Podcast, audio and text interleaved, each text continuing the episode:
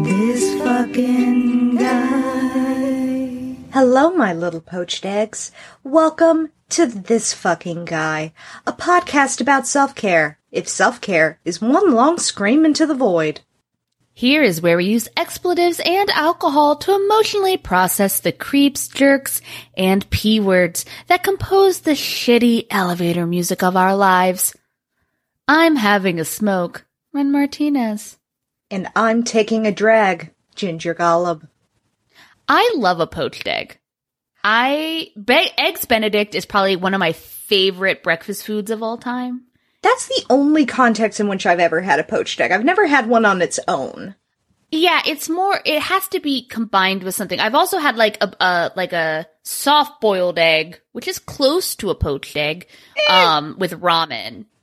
Because with ramen, like you want that kind of like a little bit of that egg goo to get into the Yeah. broth, and mm, A totally hard boiled egg in ramen would be weird and gross. a tragedy. Bleh. Got anything to scream into the void? I do. Um, so I know we complain a lot about boomers in general. I mean, cause what's, what is there not to complain about, right? But I do, I do want to take a stand and say millennial dudes that are too horny for their own good also deserve to be banished into the ether. They should not have rights. Um, and the reason is because have you heard about Lola Bunny in Space Jam 2? Oh, Christ. there are so many millennial dudes who were like really upset because this cartoon bunny isn't as fuckable anymore. This animated rabbit for children isn't getting my dick as hard as it did when I was 12. What the fuck? like some of the some of the tweets that have been have been categorized as um how am I supposed to beat to this?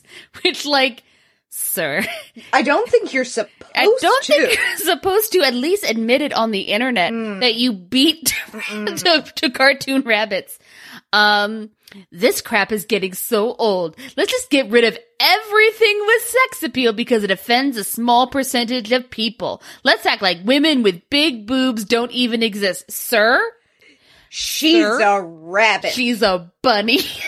like she's a rabbit. And rabbits with big tits do not exist. I don't know how many bunnies you're trying to fuck, but if you've seen oh one, my god. There are no tits on them.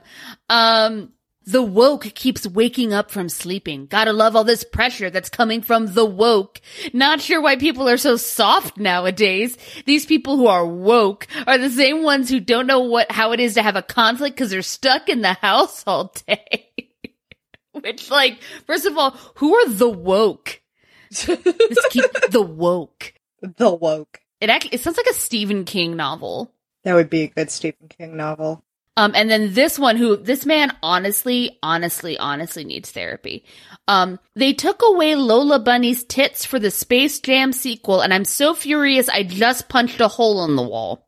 With a picture of the hole. Sir. And if there isn't, if there isn't a more synthesized condemna- condemnation of millennial cis hetero men, Whoa. it's it's all right there. Just, I mean, guys, it is the internet. Like, don't get me wrong.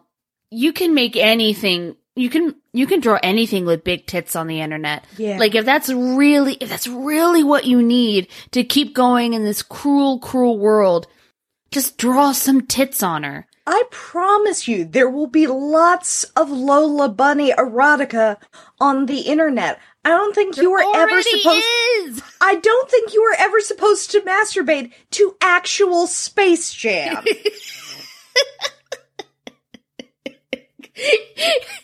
I feel like that should be like some sort of like fucking Narcotics Anonymous kind of shit where it's like, my name's Greg. Hi, Greg.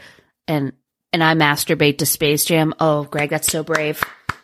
We appreciate your bravery in coming out in this space. This is a safe space for everybody, okay?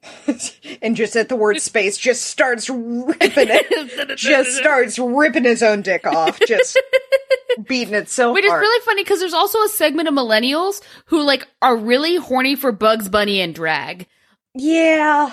It's a different group. It's a di- they don't really overlap. There, yeah, there's no Venn diagram.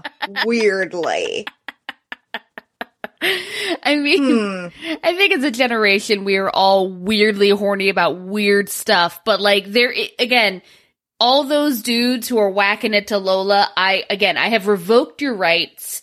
You are not allowed to associate with civilized society. Um, you you can exit now. Exit Yeah. stage left. I mean, I'm over here being a fucking hypocrite because I'm like, what nasty birds masturbating to that? They're not even real sexy anime cartoon characters like Fox Robin Hood. I mean, we had a whole conversation a couple episodes about like the sexy 10 foot tall vampire lady from Resident Evil, but anyone who finds the sexy 10 foot tall vampire lady like worthy of boning, you are acceptable. You're allowed Yeah. to be here. Dudes who want to fuck a cartoon rabbit, nope. Exit. Go away. They're probably the same dudes who also wanted to fuck uh, Judy from Zootopia. I bet they. I bet it's the same people. Oh, I thought you were going to say Judy Funnie from Doug, and I was like, that's not an overlap I was expecting. No, no, s- same thing. Female rabbits. Yeah. Mm. Huh. And the thing is, is that these people are not furries because furries are wholesome and deserve our respect. Yes. We want to be very clear about that. this is. What This we're is- talking about is the dark and sordid underbelly of Reddit. This is the this is a safe space for furries. Okay, we co- Yeah. welcome all here because all of you deserve respect and love. Yes, I respect you. I don't understand you, but I do respect you. and thank you, Ren. I'm gonna have to explain to my dad what a furry is now. That's that's my goal every episode. Oh my god. Well, before we get into it, I wanted to give a shout out to listener Hannah Williams who reached out to me after our gender reveal episode. Um, I asked her if I could read this on air because it made me very happy. She said, I know that the I identify as an Apache helicopter thing is a crappy joke, but I've also known and dated enough helicopter pilots to know that they kind of do identify that way because it's their whole personalities. Doesn't make the joke less stupid, but just a fun fact. So, th- thank you for your bravery and service, uh, dear Hannah. Oh boy. uh, a friend of mine um, posted a comic, and I can't remember the context of the comic, but the, the dude who was sort of like the, the douche bro in the comic was like kind of had like auburn hair and a beard and square glasses. hmm And I was like, wow, this really looks like Travis McElroy, but he would never. Like, it really does. And my friend who's, who, who isn't well versed was like, yeah, I mean, I guess it does. And all I know about him is that like he's from Ohio and they're the worst people. And I'm like, acknowledged. However, while Travis McElroy looks like a man whose entire personality is craft IPA beers, Mm. he would fistfight a TERF in a parking lot. And Oh yeah. that's why we stand. And perhaps has. I wouldn't tell anyone. we don't know why he had to leave LA. Mm, mm. Fist fighting TERFs. In parking lots, just had to. Rule number one: to- we don't talk about TERF fight club. less a club and more assault. A calling. Um. anyway, so on that note, I think it might be time for us to get some therapy. All right, Jinji. Why don't you tell me about this fucking guy? Okay, there's a lot here, so I'm just gonna say fuck intros and tell you that Alexander Bell was born in Edinburgh, Scotland on March 3rd, 1847. There, there's going to be a lot here. Uh huh. oh, okay. That's the that's that's the the phone guy. Uh huh. Okay. that's all I know. So, I, I, all I will tell you to start off with is that I read this to DJ earlier, and he just at the end of it looked at me and he said, "I could do without a phone." Ooh, so it's going to be spicy. All right. Uh, Alec, as I'm gonna call him, had two brothers with fantastic names, Melville James and Edward Charles Bell. His father was Professor Alexander Melville Bell, a phonetician. That's that is when your job is about the sounds that language makes in the corresponding hand signals if you're speaking in sign language. That's what that is. Oh, so like the difference between like ah, ah, e, ah, oh, ah, Probably. e, ah, ooh, ah, ah. Oh my god, this song will not stop following me around today. Oh my, I, mm, I'm, I can't, mm, I can't even get into that. Mm. So the point is, is that um, A. Melville like was really into sounds. Uh, yes. Uh, when he was 10, young Alec looked around at his brother's dope ass names and went, I've gotta get me a sick middle name. I have no fucking clue why his parents went all out for his brothers and not for him. He was not the oldest child. He was not the youngest child. He was the middle child and the only one without a middle name. Because they didn't like him. Maybe. But yeah, uh, he begged his father for a middle name of his very own, and for his 11th birthday, his father allowed him to adopt the middle name Graham, chosen out of respect for a family friend and patient of his father's. What a weird thing to yearn for as a child. Oh, if only I had a middle name. Like, all right. Yeah. I was trying to get like, you know, fucking Lincoln log shit or whatever the fuck. Fun, fun digression there. Um, apparently DJ was not supposed to have a middle name because his two older siblings from his father's first marriage, neither of them have middle names. Um, but then his mother snuck one onto his birth certificate. a secret middle name, and then they're like, It- well, Well, his middle name, as we all know, is DJ Jazzy Jeff. yes. Domestic Jazzy Jeff Jew. Hyphenated middle name. I don't know why his mother chose that, but you know. You know, eh, she was a woman ahead of her time. Shout out at home. Thanks, Oma, for listening to the podcast. Anyway, um, even at an early age, it seems like Alec had two main interests sound and inventing things. To the invention point, much like our friend Tesla, Bell was building household devices from an early age.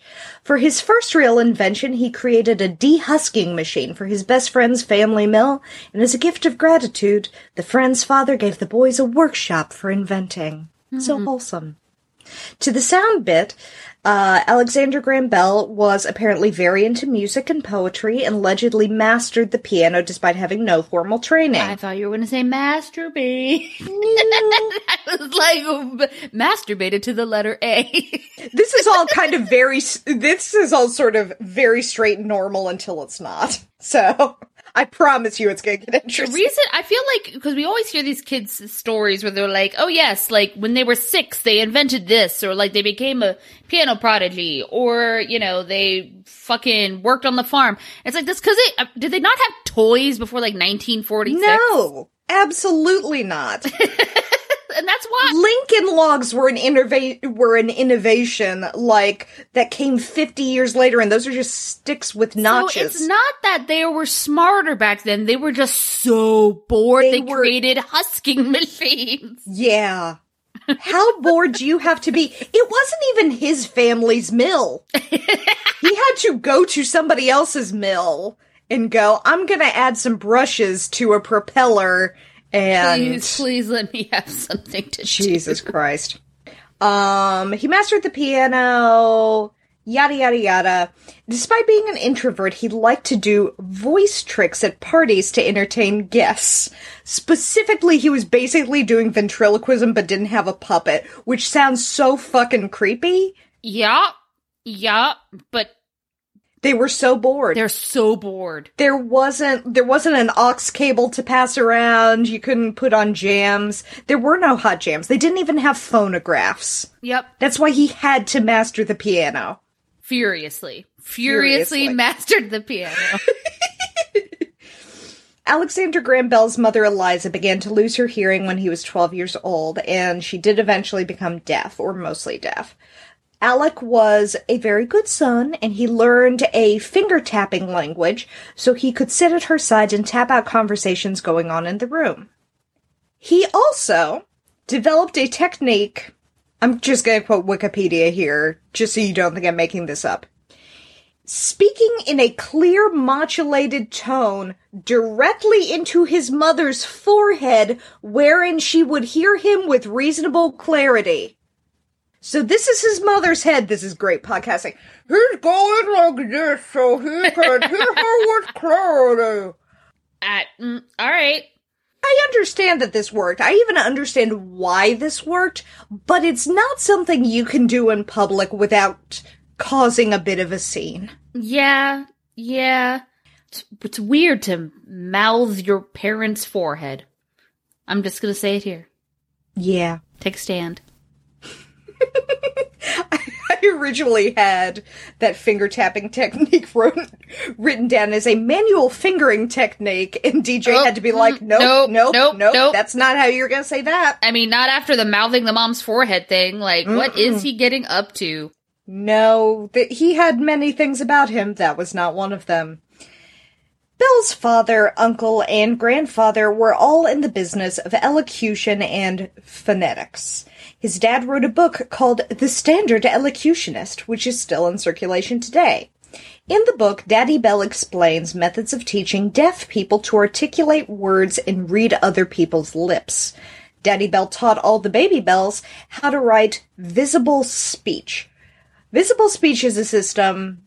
I'm going to explain this very badly. Be warned. Look it up yourselves. But it was a system that Daddy Bell created in which symbols are used to represent positions and movements of the mouth so that deaf people could learn to speak accurately.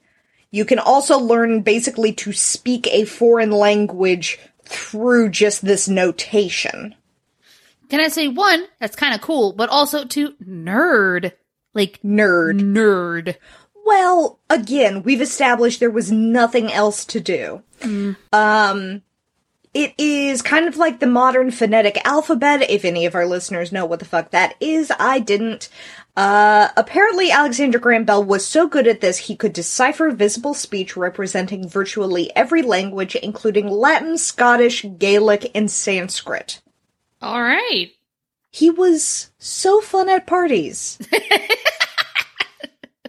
Like, oh, Nerd. guys, Alex here. He's gonna do that weird thing with his mouth again, I guess. Yeah, speaking of being fun at parties, uh, Daddy Bell got the baby bells interested in automatons and then got them to build one based on visible speech principles. They constructed an artificial larynx and head that they could manipulate to say mama. Uh, okay. It is the worst word they could, it is the worst word they could have potentially chosen in terms of being the creepiest thing in the world. This fucking mechanical half head shit. And ma, ma, ma, ma. Mama. Please Mama. kill me. Let me die. Um, but yeah, I mean, this sounds fucking terrifying to me. They didn't But pe- have friends. They didn't have friends, and no one had anything to do, so people from far and wide came to see this abomination. Oh my god, man. Little Alex saw this and went, Nope, I can make it weirder. and he used visible speech to try and teach the family dog to speak. He taught the dog to growl continuously and then would reach in its mouth and manipulate its tongue and vocal cords so it sounded like the dog was talking. Uh, uh, Uh, you're not that's what it sounded like, actually. you're not supposed to fist the dog's mouth, Alec. Get your hand out of it. This poor dog. This poor dog. I also don't know what kind of a dog it is. Like, it's a Scottish Highland, so it was probably like some kind of Irish Wolfhound or Newfoundlander or something very big. But I'm also kind of imagining beans. and trying to do this with Beans, and just like, uh, can't How do you really." can't fit your hand into Bean's mouth? No, but you would only have to do one finger. Just like a little tongue depressor. Every once in a while, he just starts emitting this noise like he's deflating anyway. So I think it, you you you can't do that to Karen because Karen will bite your finger off. Yeah, the whole thing. And honestly, you would deserve it. I would deserve it. She knows better. Alexander Graham Bell left school when he was just 15. He was one of those kids who was very smart, but also bad at school and hated it and was contemptuous. Because teachers hated him. Probably he was just back there with his automaton in the back row going, Mama. It's like, can we just can we just kick him out, please? God damn it, I hate this child so much. After dropping out, he moved to London to live with his grandfather. His grandfather apparently taught him more than school ever did, particularly educating him in public speaking. so if by education you mean Alec, stop being such a fucking weirdo and learn how to be a human person. Learn how to speak to other people, Jesus. No, Without not thro- through the dog. Not through the dog. stop throwing your voice. Use your own mouth. Freak. you are not bringing the automaton. No, absolutely not. Use your own mouth is definitely going to be the name of this episode. uh, but yeah, uh, when he was 16, Bell was hired by Weston House Academy in Moray, Scotland as a pupil teacher of elocution and music. Um, he then attended the University of Edinburgh and then the University College of London.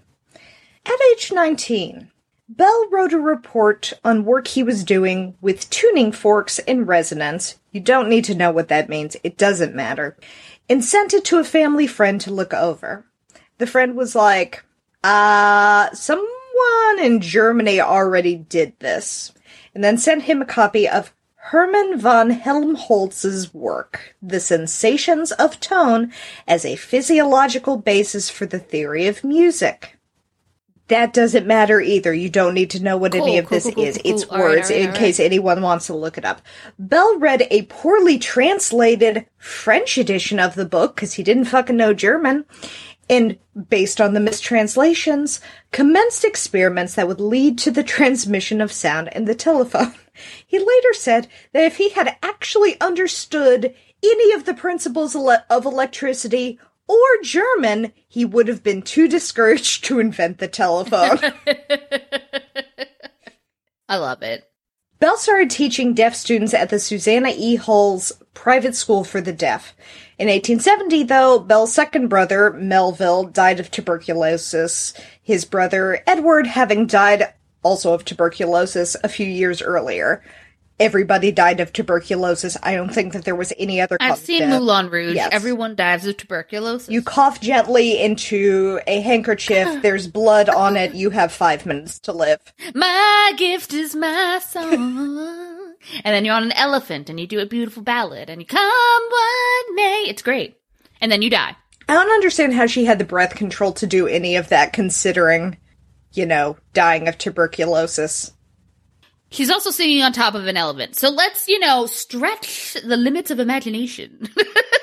Yeah, that's where I'm gonna draw the line. Okay. Um, so Melville's dead, Edward's dead. It's only Alec left. Daddy and Mama Bell were like, shit, London seems like it is hella bad for your lungs. No thank you, let's peace out to Canada. So they made Alexander Graham Bell stay behind to sell the house, close the family business, and dump his own girlfriend before moving to Canada with them and his brother's widow. and when she asked why, he's like, I, I have, I have another girlfriend. She's in Canada. uh, and you know, it, it is what it is. apparently she was like, I want to move to fucking Canada with you. And he's like, well, I suppose that's it then. No, actually, I would imagine Homegirl being like, "You have to choose between me and Canada," and he's like, "Oh, oh no, peace."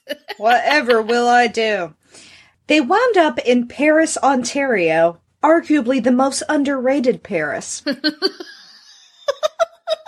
he continued his interest in visible speech, and when he discovered the Six Nations Reserve across the river from his family farm in Onondaga, he learned the Mohawk language and translated the previously unwritten language into visible speech symbols so it could actually be preserved. This is a cool thing. There's Cool. not a fucking joke here. I just think that's cool as hell.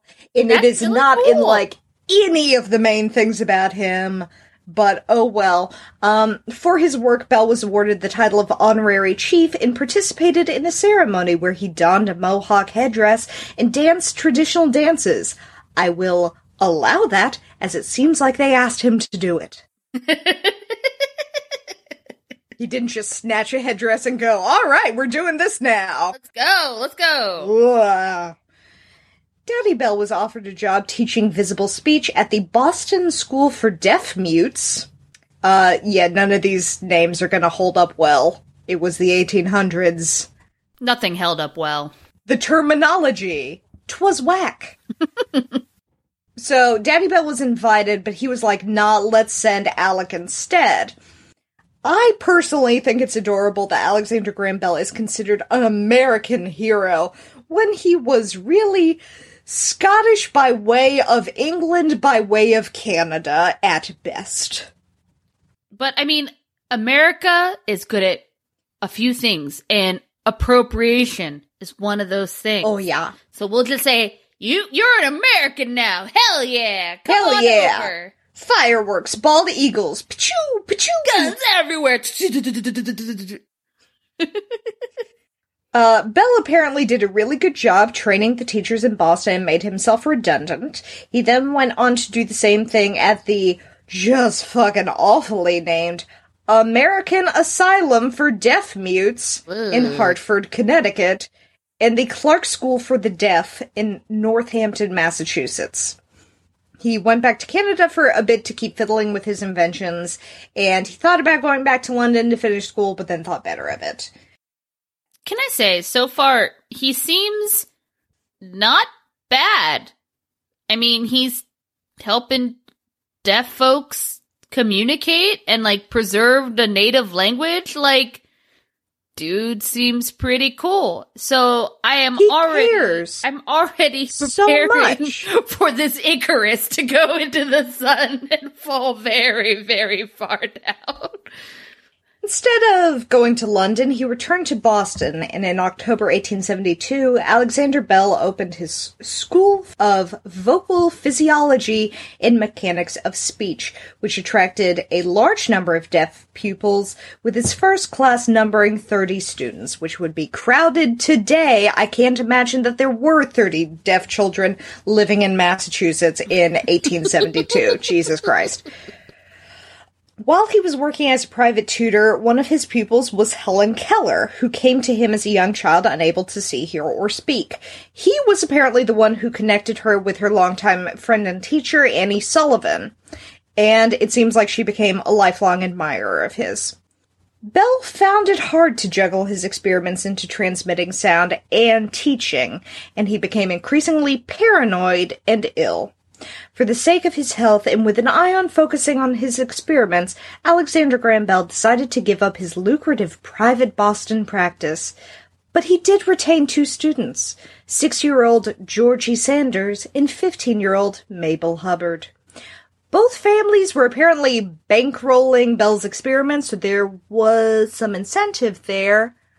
Also, despite being 11 years younger than him and his fucking student, Yep. Alexander Graham Bell thought Mabel was a hottie patati, and she became the object of his affection. How did I know when you mentioned her age that it would go this way? Yeah. Uh, so Mabel wasn't born deaf. She became deaf after contracting scarlet fever at the age of five. She already uh, was able to read lips, but her father, Gardner. It's either Gardner or Gardnier. Garnier Fructis Greene Hubbard. That's the joke I was just about to make, so I appreciate you going there.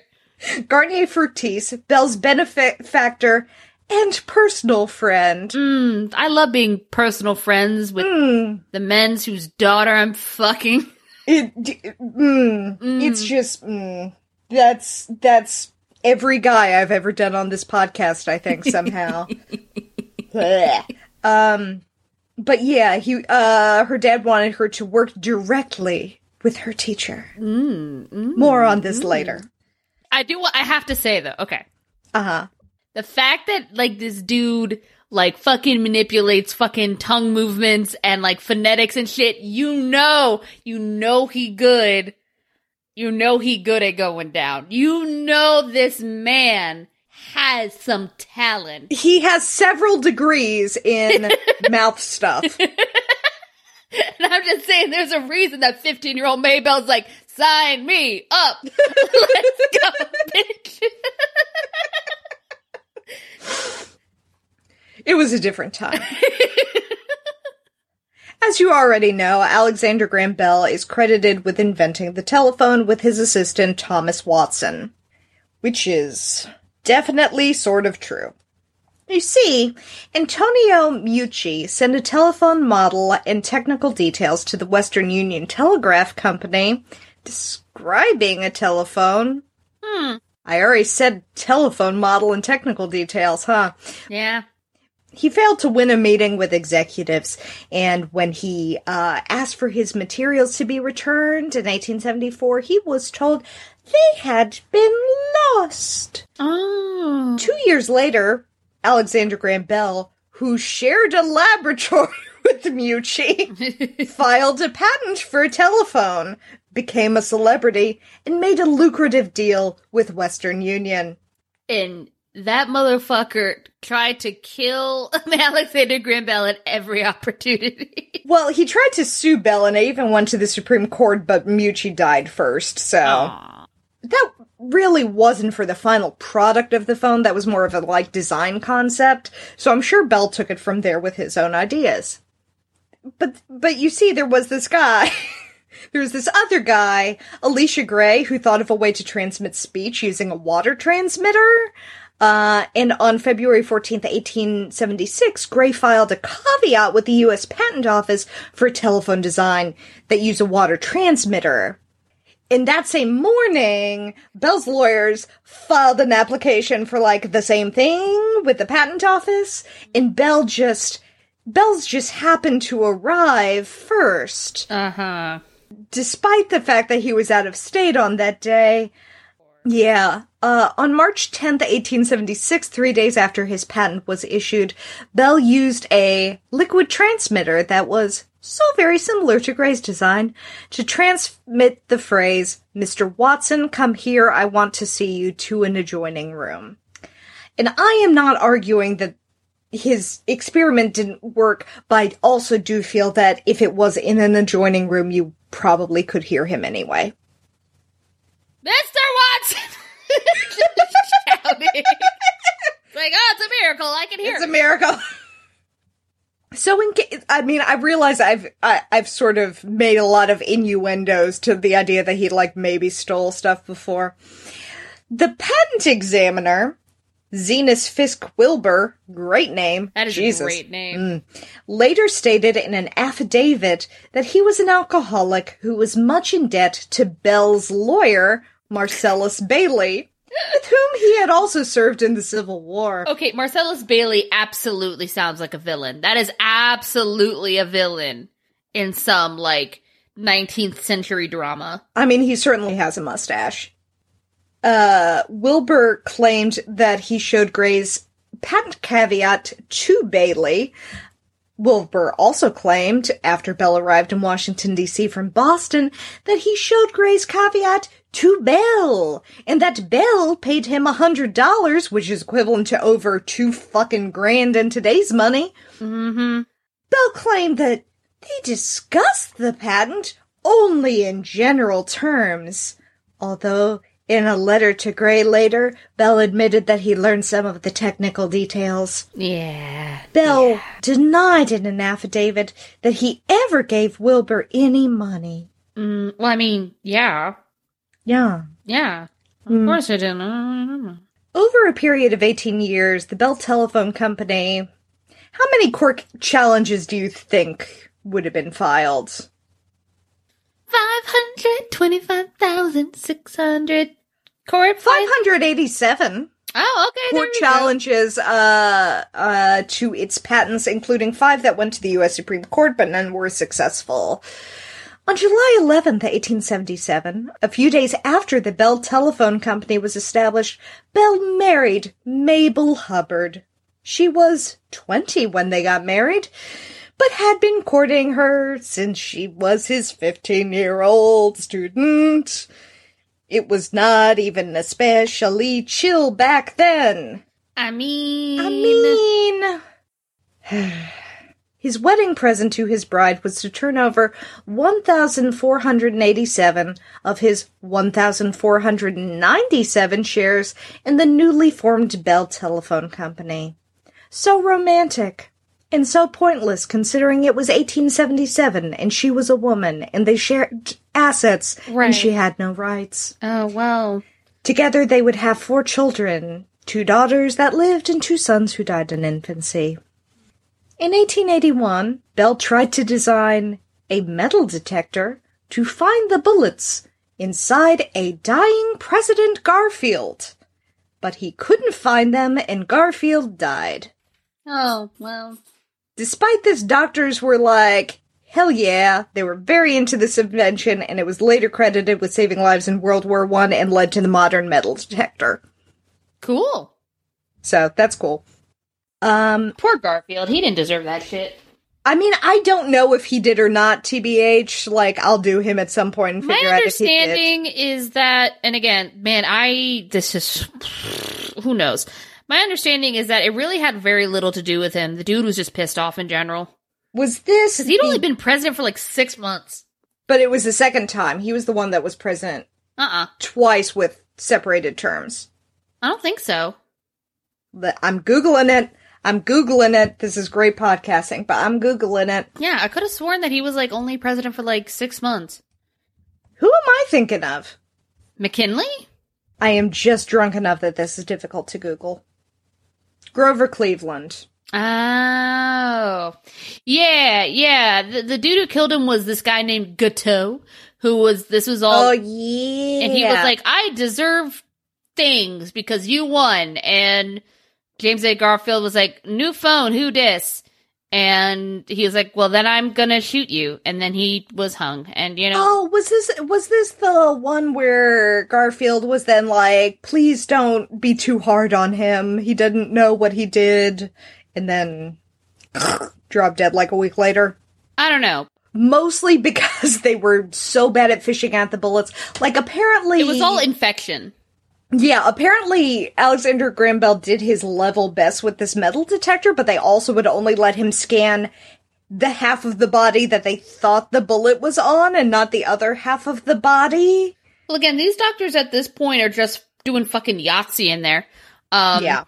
So the point is, Alexander Graham Bell was like, "Hey, dudes, let's try to get these bullets out." And the surgeons were like, "Actually, we just want to put our hands in there and rummage around really hard and see if anything happens."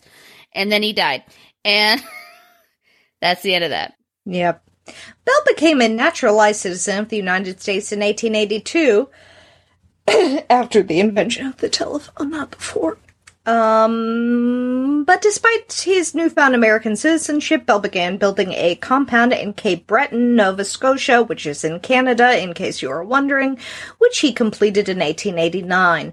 The Bell family split their time between the house, which I have been to, and it is lovely, and Washington, D.C. Sorry, you called it a compound, so I was immediately thinking some fucking some fucking doomsday prep shit. It is a lovely compound, but it's definitely a compound. It's like multiple buildings on the same side. It's like an estate. Ah. It is not just a house. It's a bunch of it's a bunch of shit on a huge tract of land overlooking a lake. Huge. Massive Tracts of tracts of land. On his Canadian estate, Bell read On the Origin of Species and took it way too seriously. He conducted and recorded breeding experiments with sheep. Over the course of more than 30 years, Bell sought to produce a breed of sheep with four functional nipples. He nasty. Wh- why? Because he wanted it to be able to feed two lambs. Obviously. Okay, that's just you could you could do all sorts of breeding shit, and you're just like more nipples. Like what a weird direction Yep, to go yep. in. Um, in case you're wondering, he did not stop his eugenics bullshit at sheep. So here's where we get into the bullshit of Alexander Graham Bell, and much of the credit for this episode goes to the fabulous Jessica Kellgren Fozard. Follow her on YouTube if you aren't already.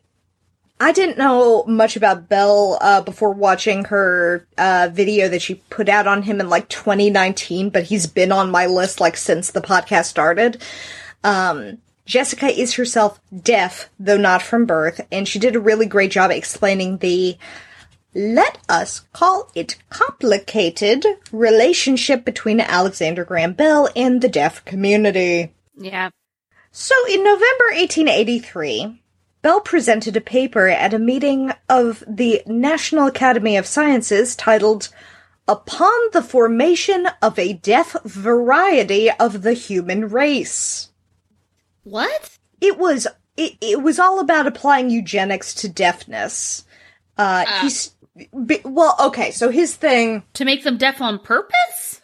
No, his thing was uh, essentially. I'll get into this more, but his thing was that deaf people had figured out sign language and they were interacting in communities. If deaf parents got together, then Charles Darwin says that their child is definitely going to be deaf. So because deaf people were like having interactions with each other and creating a culture that didn't involve him, then suddenly everyone was going to be deaf. But it's okay for him to fuck his deaf wife because the, his children would clearly be hearing. Yes, and scream into his deaf mother's forehead. Right. Because Okay. because he had deaf friends, you see, and he was just trying to help. Um I want to help you guys so much. I'd love to eradicate you entirely. Just he stated, Those who believe, as I do, that the production of a defective race of human being would be a great calamity to the world will examine carefully the causes that will lead to the intermarriage of the deaf with the object of applying a remedy. So he didn't want deaf people to marry each other. That's sort of the main takeaway. yeah. He also noted that a special language adapted for the use of such a race already was in existence. A language different from English, as French or German or Russian. Okay. You like all the languages. I don't understand. You speak like eight. Well, n- there's the thing. He didn't know how to speak eight languages. He knew how to make the noises of eight languages. Ooh, ee, ooh, ah, ah. Oh, Jesus Christ. uh, so Bell was a proponent of audism and oralism, which are basically the ideas that it's inherently better to speak and read lips than to use sign language, and that oh, hearing Oh, here that people are better than deaf people. Yeah. That bullshit. Here's a question though, real quick. Mm-hmm. So he's like, yeah, we can't allow deaf people to marry because it would have deaf children and like what could be worse than mm-hmm. like deaf people. But like, does he have a problem with like deaf gays? I don't think that he acknowledged that there were gays because, again, Darwinism, everybody is born to have babies, so nobody's really gay. He didn't really address it. Because like I imagine like if your whole thing is propagating the species and it's like, yeah, like deaf people certainly can't fuck and like have babies. It's like, but gays, y'all are good. Y'all are just doing your thing. Well, he also didn't seem to care that fucking 90% of deaf people are born to hearing parents, and that both his wife and his mother became deaf later in life. Like, it's not always something that you were born with that is hereditary. No, but you see, it's not something he's going to talk about. it's like the whole thing about like actually t- talking about the gays. It's like this is there's a reason why we don't like gay people getting married and having children. Is because then they'll pass on the gay. But like a lot of gays are born to straight people, and Yeah. like we're just not going to talk about that. Yes. Um, but yeah, like I'm not an expert on deaf culture. I don't presume to speak on behalf of the deaf community, and I also understand that the, the deaf community is not a monolith anyway. But I'm gonna do my best as an ally to explain why his ideas are bad. So deaf culture is the set of social beliefs, behaviors, art, literary traditions, history, values, and shared institutions of communities that are influenced by deafness and which use sign language as the main means of communication. Members of the deaf community tend to view deafness as a difference in human experience rather than a disability or disease. Many members take pride in their deaf identity. They see sign language as a cornerstone of their culture and part of who they are. So the idea that a deaf world would be a calamity is enormously insulting and shitty. Yeah. Yeah. Yeah. I I would love for his wife to have spoken out on what her thoughts were on this, but I don't think she did. I mean, I think his mother was probably dead by then, probably. statistically. But let's get back to that uh remedy that he mentioned. Hmm, remedy, Um, like a final remedy or solution, or Well, you see, influential people at the time, including Bell, especially Bell, uh, saw deafness as something that should be eradicated. He believed that humanity should try to breed out deafness and ensure that people who were deaf learned to read lips and speak rather than use sign language so they could fully integrate into society. Which definitely reeks of just try harder to look like us so we don't have to feel uncomfortable or learn anything new. yeah, society can eat me. Eat. uh. While some eugenicists called for legislation outlawing intermarriage by deaf people, Bell would he would never do such a thing. He just rejected such a ban because he felt it would be impractical, not morally wrong. Uh, he's not wrong that it would be very impractical, Yeah. but Well, I mean, instead, he proposed the following steps determine the causes that promote intermarriages among the deaf and dumb, and remove them. Uh, the causes that he sought to remove were sign language, deaf teachers, and residential schools. His solution was the creation of special day schools taught by hearing teachers that would enforce a ban on sign language usually by beatings. The documents didn't say that, but they were very fond of beatings. you also said the word residential schools, and I was thinking of a different kind of residential school that put a different kind of marginalized group in it and let them and refuse to let them speak their own language and like Yeah. have their own culture. And it's like, I'm just so glad that we just keep doing this. Like it's super cool how like this okay, never so- ends. so the weird thing with that is he sought to end residential schools because previously it was like schools for the deaf, and he was like. No, we're not doing schools for the deaf where they can like congregate for long periods of time and develop their own because they might with each fuck. other. They might fuck. They might talk sign language to each other in their off time. No, we're just going to have them in day school so they have no downtime in which they could possibly use sign language on the sly so we can monitor them and make sure that they are pretending to talk like hearing people as God intended. Man, God's a jerk. It's, it's a complex issue. And again, because I haven't mentioned it in the last 30 seconds, Bell's mother and wife were both deaf Yeah, but they spoke because he taught them to speak. and spoke directly into their heads. Just screamed directly at their heads. It's heads. like just thinking about like you know if like your wife had done the or like you hadn't done the dishes and your wife's mad at you and you're just like up in her forehead like it's not my fault. just like yelling like just having a full like spousal argument where one person's mouth is jammed against your temple. Bless. Bell said again that for, that sign language was a foreign language and that in an English speaking country like the United States, Oh. the English language and the English language alone should be used as the means of communication and instruction.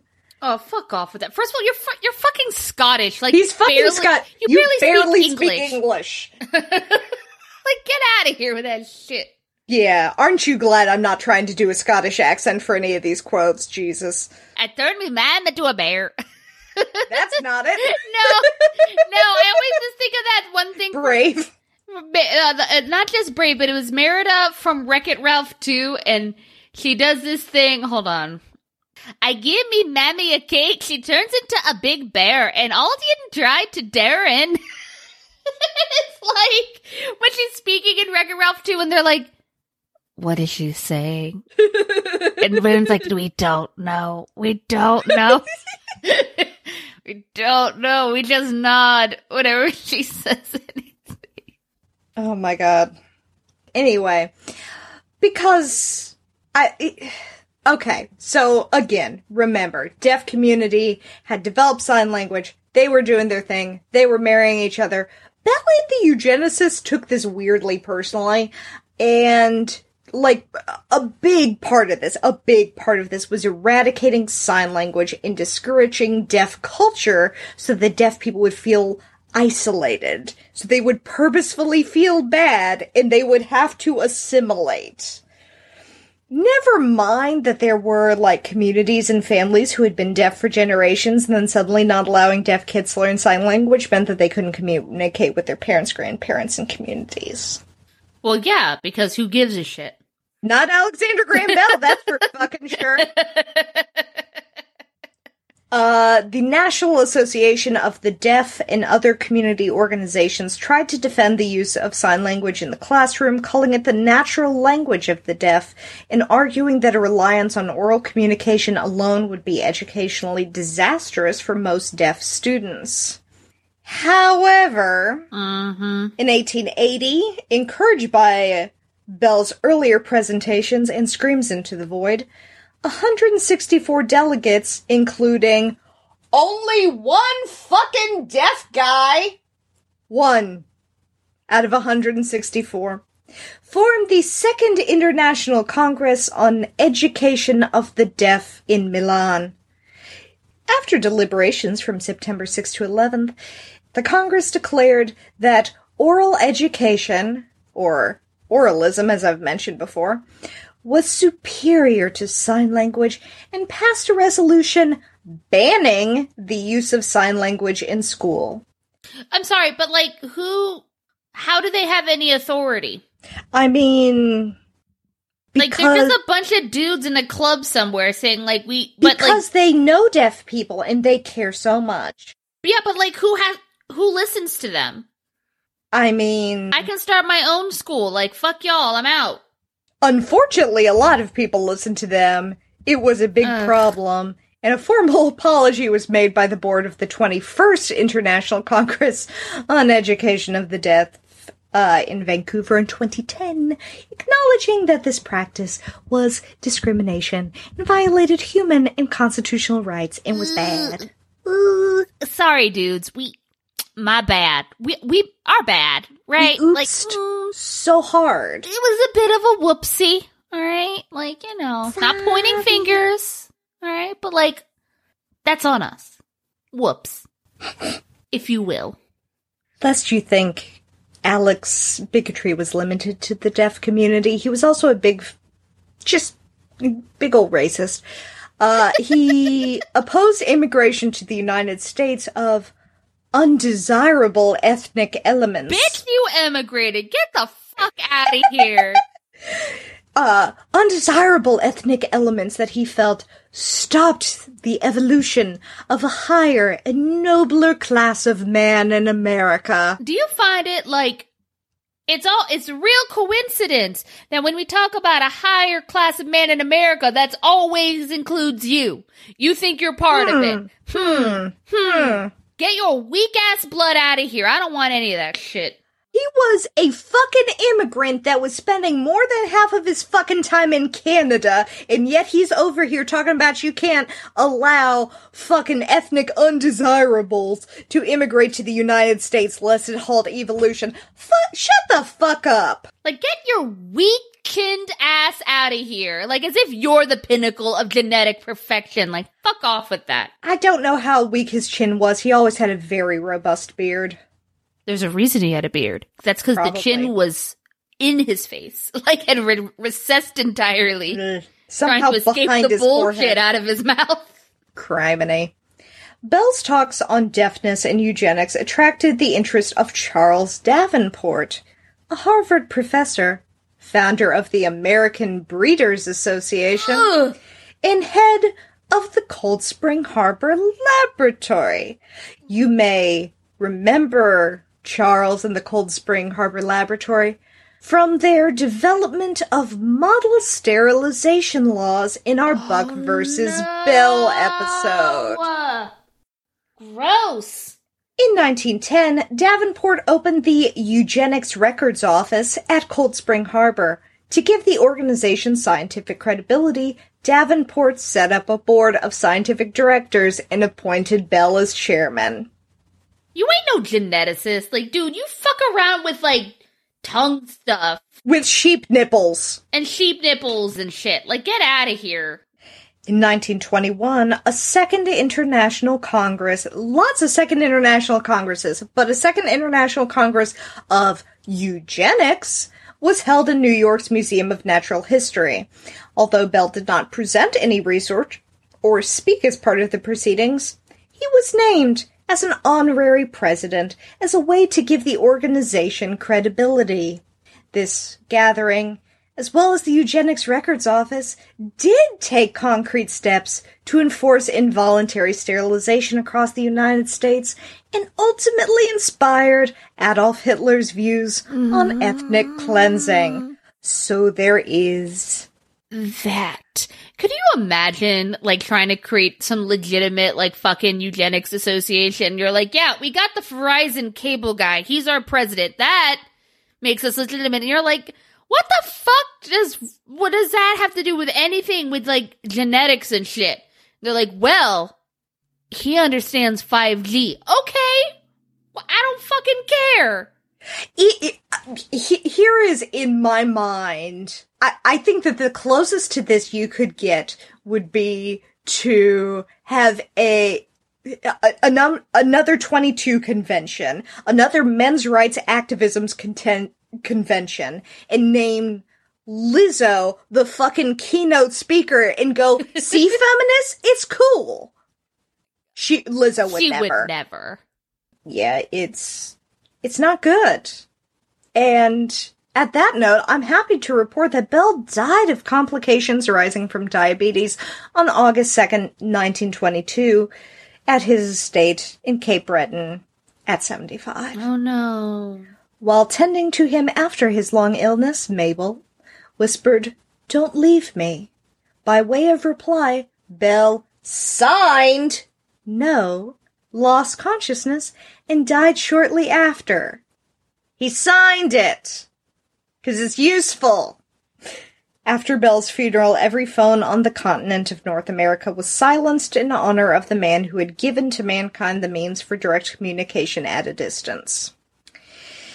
The I Alexander. put my cell phone on mute and I never took it off because I always forget it's on mute. I was going to make a joke about your 1922 cell phone. He actually did do some research into what he called a photophone, which he was like, this is my greatest invention, which was him trying to create a phone that worked on light, which actually was kind of a prototype to a cell phone, but, uh, you know. He got caught up in eugenics. It He got to caught up in- everybody. He got distracted by the numbers of nipples on his Canadian sheep. Who among us? American hero. The Alexander Graham Bell Association for the Deaf and Hard of Hearing, uh, which I'm just going to call the AGB, is a company whose stated mission is to provide healthcare workers, families, and teachers education to better understand hearing loss and the importance of early diagnosis and intervention. They still at least as of 2019, promote spoken language and de emphasize the importance of sign language. Gross. They rigorously promote cochlear implants from companies that they have shares in. I mean, gotta make them money, Allegedly. honey. Allegedly. I, I, I need to be clear. Allegedly, we are not worth suing. True. uh we we make no money from this. I don't know that they could s- uh, anyway. Um so yeah that's kind of weird. Um cochlear implants i have to say are a complex issue. Many people benefit from them but i do think it's fairly okay to say that promoting devices to make you normal which is what they're trying to sell it to parents as to the exclusion of sign language and deaf culture is little gross It's pretty gross. a little gross at minimum. To wrap it up, though, outside the deaf community, Bell is regarded as a hero. He is intrinsically linked with science and innovation, as well as organizations like Science Magazine, which he helped co found, National Geographic, which he was president of, and the Smithsonian, which he worked closely with. And also, decibels were named after him, apparently. That's why it's got Bell on the end. Eh, right. It's like a tenth of a bell. I. Uh, his education of deaf children even led to language breakthroughs and the integration of deaf children into mainstream schools. But but while he did some good shit in the world, his positions and prominence in the scientific community unquestionably harmed deaf people in the deaf community at large. While he did not directly advocate for their sterilization or laws outright banning deaf to deaf marriages, other people used his name and credibility in the shitty things he said to advocate for these things and advocate for them somewhat successfully. legacies are complex. Yes. Some more than most. Yes. He's he's worse than Tesla, but he did not try to fuck a bird. That we know of. You know, when you get that feather on that weight and you have to judge the soul, like that bird fucking, you know, you never know how that's gonna. You never know how the bird fucking's gonna turn out. You never know how getting under sheep, like, with, and just checking for nipples is gonna go either, frankly. it's not just checking for nip- more nipples, working nipples. for working nipples. Mm-hmm. Mm-hmm. Can't be for show. No. Mm-mm. Well, uh, um, I am once again sad that eugenics have has come up once again. In Why in- does it always come up? you you love you love a eugenicist. I don't It know what to say. Always ends up that way, Jesus Christ. Which is why I think we need a self care plan. So, in lieu of my traditional how to make yourself feel good plan, um, Deaf History Month starts on March 12th and goes through April 15th. I don't know why it's considered a month. I don't know why it doesn't occur continuously during one month, but there you are. Um, I want to give some tips on how to be a good ally to the deaf community. I did not make these up myself because I am not a deaf person and I do not speak for deaf people. And that would be some dumb bullshit for me to try to do. So I got these Oh my these. god, would it be really dumb for you to like speak on behalf of an entire group of people without knowing anything about their experience? Just because I have deaf friends? What? What? Um, I got these tips, uh, and just kind of remixed them from, uh, the fabulous deaf blogger, Mommy Gone Tropical, uh, if you want to check out any more of her stuff.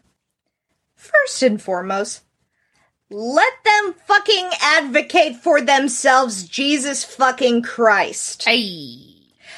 You know who the most effective advocates for the deaf community are?